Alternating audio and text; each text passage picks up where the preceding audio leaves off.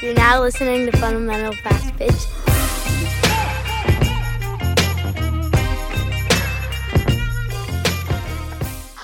Welcome back, everyone. It's Mike here with Jessica Tanner and Heather Maloney on the Fundamental Fast Pitch Podcast. This is episode 17, titled Simple Softball. Girls, how have you guys been doing?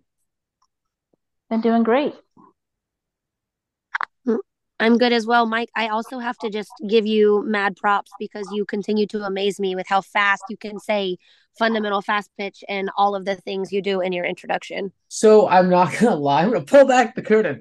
Uh, the first couple episodes when I wasn't feeling well, I was talking quicker than usual to try to you know do my my thing, and I couldn't do it. So I, I I may have did a little done a little voice training to try to you know I may have actually read that when I'm just sitting around sometimes when we first started doing it to get it out and make it all smooth. I'm glad you noticed, and I'm super glad that you you made a you know you made, you made a point to call it out because now I got to you know tell everyone that I spent way too much time practicing a sentence.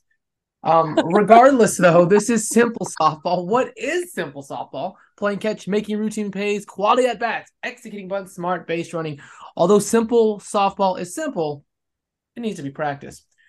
And I think we should start with the basic one. I think the one that um, you know, everyone thinks when you get started, what do you do? You pick up a ball, pick up a mitt, you play catch. Uh, Heather, playing catch. What do you think? Yeah, playing catch. I think it's playing catch is something that um, at least people with experience or even just a little experience kind of take for granted. Um, playing catch comes naturally to some people, but other people, um, it just really doesn't. And it's something that needs to be practiced. It doesn't mean if it doesn't come natural to you, it doesn't mean that you you're not good or you can't get good at it. It just means that it needs to be practiced. Um, and even for the ones that it comes naturally, um, you can always refine and hone in on some of the finer techniques and finer points. Um, so playing catch is something that should be part of every practice. You know, um, it's not just something you know you do to get warm to start off a practice. It's something that should be a focus of every practice. So like doing like um, around the horn or snake drill, where you line up um, kind of like you're warming up, but throw one ball up, zigzag it up and down the line. Um, even just relay lines or quick throws, long toss, do pick something, some sort of playing catch drill or activity and focus on it at every practice. So I, I guess real quick, Heather, my question would be to you, you know, from a parental perspective, how do you help your your kid, your your softball player, your athlete, if you've actually never played catch before?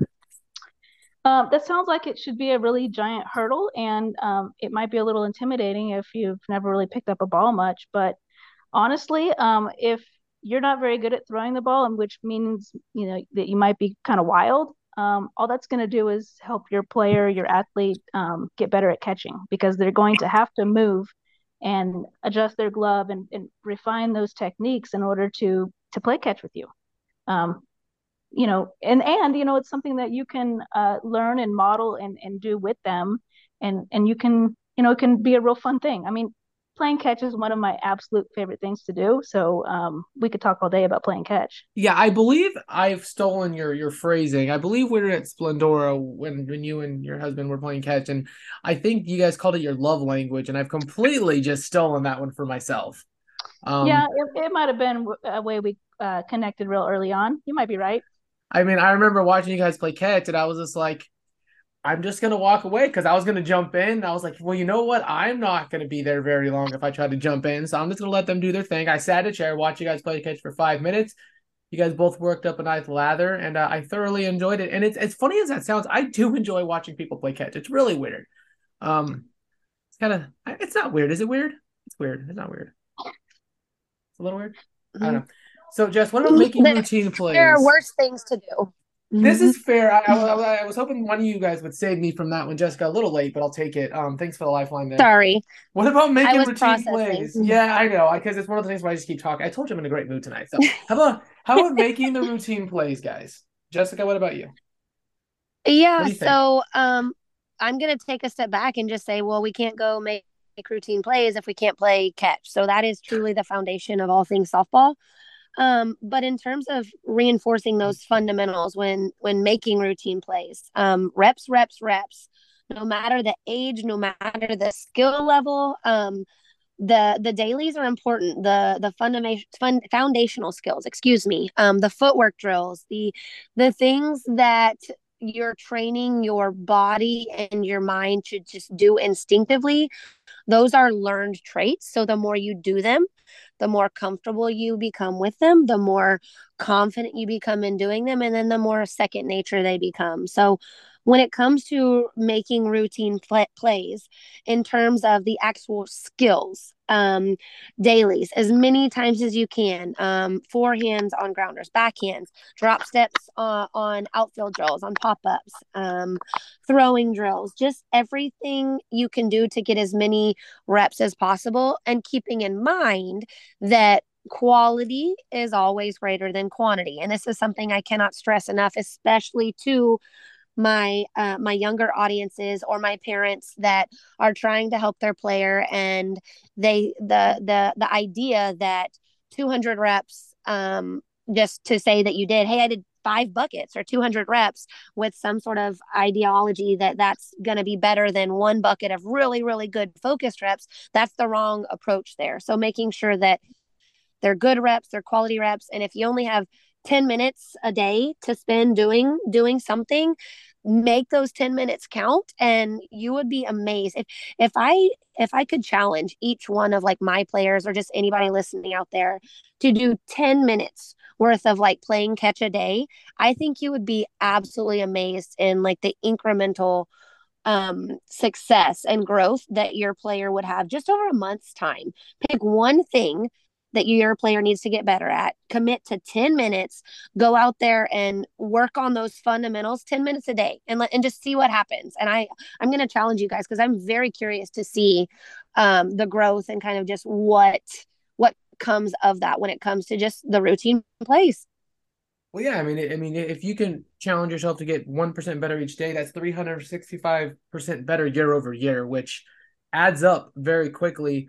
Um, you did talk on approach though, you know, as it pertained to making the routine plays. Um, I think the same can be tied to a mental approach when when you know in the batter's box. Heather, what do you think?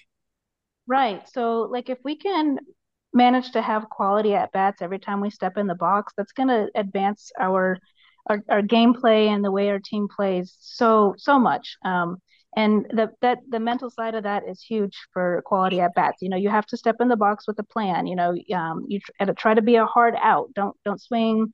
You know, you can't swing it pitches over your head and then get upset when you didn't get a hit. Well, that's not a very good quality at bat. You know, um, go on with the plan. Uh, know what pitch you're looking for. Um, you know, your plan is going to adjust as the advance as the count advances and changes, but that's a plan. Um, so quality at bat can can do a ton for um, for how the game uh, kind of plays out. And one of the things, um, aside from just the mental side of it, um, I want to touch on um, T work. Um, T work is such a great way to, you know, fix problems with your swing and to build that muscle memory and uh, you know just make sure that your swing is in tip top shape and and when you say tee work, right, Heather, you mean like just putting a ball on the tee and working on things off the tee, like literally as it sounds. Exactly. I mean, there's like there's so many like drills you can do to work on specific things, but you know, if you're if you're a mom or dad that doesn't have a lot of experience, basically, I mean, literally setting the ball on the tee for your kid to take cut after cut, you know, focusing on what they're doing, obviously, but taking cut after cut. I mean, that is going to help them tremendously. Um, and I know a lot of, especially the younger kids, they think, oh, the, the tee is for babies, you know, that's T-ball. I don't play T-ball. Um, but the fact of the matter is that the best hitters in the world do T work daily. So that's just something to think about. And, um, you know, don't think that T, T work is going backwards. It's absolutely necessary um, to work on qual- quality at bats. I mean, it's kind of like a more controlled environment too, right? Like a ball's not coming directly at you. You can really focus exactly. on that if you're struggling at other things. Jess, right. do you have anything? You yeah, gives you a chance to work on those those every every little component of your swing without the pressure of the moving ball. I mean, it's incredibly difficult to hit a moving ball. Um, let's, you don't got to tell me. Heather, I mean Jessica, do you have anything to add to T work or quality at bats specifically? Um, yeah, so I I'll just add you guys talked about like playing catch and love languages. I will I have to tell you like T work was my absolute favorite thing because again, going back to the controlled environment. So that was for me as a player, especially as I got a little bit older and I was started to understand the game and understand myself and my swing. Like T work was my outlet when I needed to fix something, when I had a bad day, when I wanted to just absolutely go like mash on the ball and take some anger out. Like that's that's where you would find me as in a cage by myself, just putting in reps. And um, like Heather said, there it's a much more controlled environment. So that's where you go to fix the little things. Um, when you get your swing down and it's more of like a, a consistent swing, and then T work is just for maintenance and working on um, contact at different pitch locations, depending on inside and outside, high, low, things like that.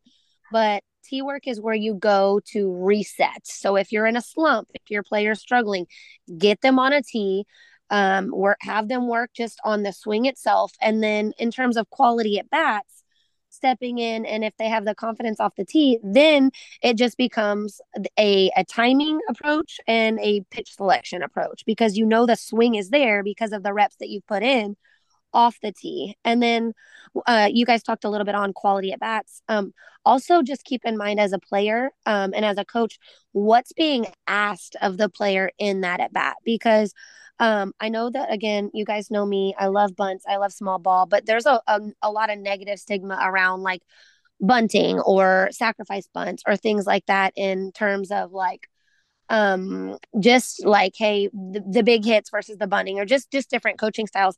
Um so when it comes to quality at bats if as a player if you're asked to like do a sacrifice bunt and lay a bunt down and you get your bunt down and you get thrown out at first to me that's a win. Like you did what was asked of you. You did your job. So making sure that you understand what a quality at bat is. Um let's say you go up and you have um, a 16 pitch at bat, which one of our one of my players did um, this this past season. It was fantastic. Regardless of the result of that at bat, my one player just like made the pitcher throw 16 extra pitches. Her teammates got to see. Um, uh, that how that pitcher worked in different counts. They got to see your speed. We got to work on timing. So to me, that is still a quality at bat. So knowing the difference th- between a quality at bat and like expected results, because I think those are two different things. Expected results from the quality at bat, or going up to a going up to your plate appearance, knowing what's being asked of you, Jessica. Which one do you think, or like maybe I'm well, I think both. I I think both. So um, going up to the plate, knowing what's being asked of you, and if you executed. So, for example, sacrifice bunt, hit and run, um, runner at third, and you hit a sac fly to the outfield that scores an RBI. All fantastic quality at bats. Um, when like even though the result for you as a player may not necessarily be to get on base, because I know a ton of our younger players measure their own success by how many times they get on base. So I just want to make sure that we're differentiating those conversation and those results um when it and like i just said you can have a, a, a 10 pitch at bat and go down swinging and strike out. As a coach i'm still going to be thrilled. You had a fantastic at bat. You went down swinging. I i have complete success. You're going to have a fantastic at bat and maybe a, a different result the next time go around. Well, I find I find it interesting that you brought that up because you know there there there is 21 outs in a game, right? And and just to to pump you up just a little bit on this one, when we are when we were at one of our tournaments, you were like telling the girls like, "Hey, relax." It was a very tight game, two very good teams. And you're like, "This this game, this is a this is a longer game. This is a championship game. You don't have to get all your runs right now. We're trying to work the game, right?" So the sacrifice bunts and you know bunting in and of itself is such a huge. And I I go back to bunts because you just brought it up, but I mean, like I think, like you said, the younger players don't understand too. Sometimes when you're do asking to do your job in the first first go around, like it could be setting up your second at bat, right? Like the 16 pitch at bats, they're getting tired, seeing the pitches. Like the girls are on the fence, they're seeing the girl wear down. So I mean, okay, so just quickly to shuffle out of that one. You you you did mention uh bunts, you know, um sacrifices. You want to talk to everyone about how executing your bunch and how they're a part of the game and you know just a strategy aspect. Yeah, absolutely. So um, we talked a little bit about, um, like you said, Mike, like getting 1% better, you're getting 365% better year after year over year. When it comes to bunts, um, same thing, like as a hitter, what's being asked of you. Um, I, am a coach that I will play for one run an inning with the confidence that my pitchers and my defense can go and successfully like shut them down. So you get one run an inning, you win the inning, defense, you plan to hold them. Like that's going to give you a good competitive ball game. So especially against good teams, knowing that one run may make all the difference. Um, it's absolutely about strategy um, the when the where the who's on base the who's up next knowing uh, knowing your players knowing who's struggling knowing their speed knowing where you are in the lineup knowing, um, knowing who's hot. Absolutely. Knowing who's hot that weekend and and that you have maybe more, a little bit more confidence in and put in like a big bat versus who's struggling a little bit maybe not watching the ball pulling their head. Maybe they have some speed. Like it's just all about knowing the situation at hand. But when it comes to executing bunts, um, I think it's also very, very important to know that like especially in softball. Um, I, I, am a big advocate of bunting all around. Me and my husband get into this all the time about bunting in baseball because it drives me nuts that more coaches don't do it. Um, but um, it's part of the game. Softball is a much faster paced game and um, it absolutely has the the ability to influence the outcome of a game by one run and i just want to make sure when it comes to executing bunts all of my coaches my parents my players out there understand that a player that is asked to bunt is not a negative thing. Um, they're not being asked to bunt because they can't hit. They're not being asked to bunt because they're not trusted. Um, it all comes down, and for me, for strategy, for knowing where we are in the lineup, how much time is left in the game. There's so many factors that come into that decision. Um, and again, like we've talked in previous uh, previous episodes, if a player's struggling and as a coach, you want to give them a little bit more confidence uh, in just seeing the ball and tracking, and again, building on that at bat after at bat approach, um, knowing that it is a longer game. Bunting is a good way to do that. And so, understanding also, um, I know we've talked about the different types of bunts, but understanding also that a sacrifice bunt versus a sneaky uh, bunt for a base hit are two different things. And you're asking the player to have a different apo- approach based on what type of bunt is asked for them. So making sure that as coaches, we are explaining and teaching the different types of bunts and what is being asked of our players in those different situations. I think it's important that you just said that because I think a lot of players, especially the younger ones that don't necessarily um, have that huge softball IQ yet and maybe don't know understand the some of the nuances and finer points of the game.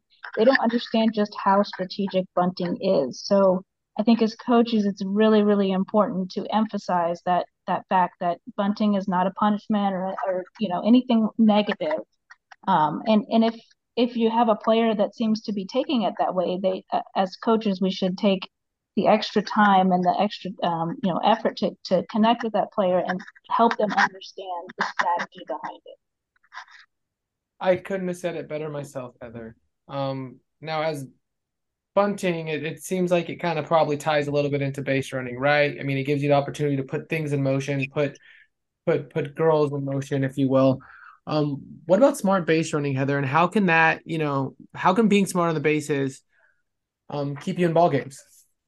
Right. Um, base running is is so is such an important part of the game. Um, and let's emphasize here uh, uh, that smart base running does not necessarily equal fast base running, or or vice versa.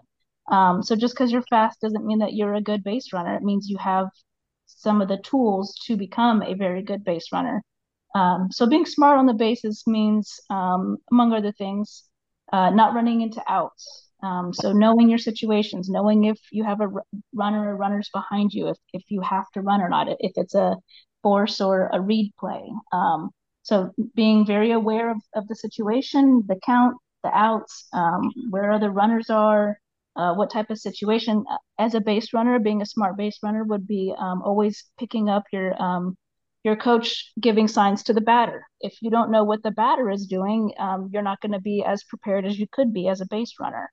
Um, so by being a smart base runner, you can absolutely steal runs because if you are, um, you know, one thing but we see a lot and we, we also do a lot is delayed steals. Um, and, and delayed steals are are stealing on uh, an inattentive or maybe even lazy pitcher or catcher that's not paying attention or or or is not covering a bag or or what have you. Um, that's smart base running, and that's how you steal runs, things like that. Uh, so smart base running is absolutely an important part of the game, and um, you know it's it's not the flashy part of the game. It's not hitting home runs and you know hitting the ball over the fence, but it is absolutely a simple part of the game that can take you a real far, uh, real long way. Um, Jessica, anything you want to add to that? Well, first of all, I'm going to have to d- disagree with Heather because smart base running can absolutely be flashy. Um, well, I can't tell you how many times. Slow and smart. Okay, that... um well as a coach those are those are the little things that get me fired up so uh, i know i'm i'm one of the the one of the people that's on the TikToks and Instagram stories. Just every every other um, feed is either Trea Turner slides or um, just button runs, things like that. So um, gonna, definitely gonna have to add that in there. But I just wanted to add to smart base running um, means always knowing where the ball is. So not relying on coaches to tell you when to go or um, coaches to tell you on, on things like that, like on pass balls or tagging up. So as a base runner, the, I think the simplest thing um, when it comes, obviously, to simple softball is as a base runner, you need to have your eyes on the ball. You need to know where the ball is at all times so that you can make a decision on what you're going to do without relying on anyone else. Now, obviously, the younger players, um, until they get more comfortable doing that, they're going to rely on their coaches a little bit more.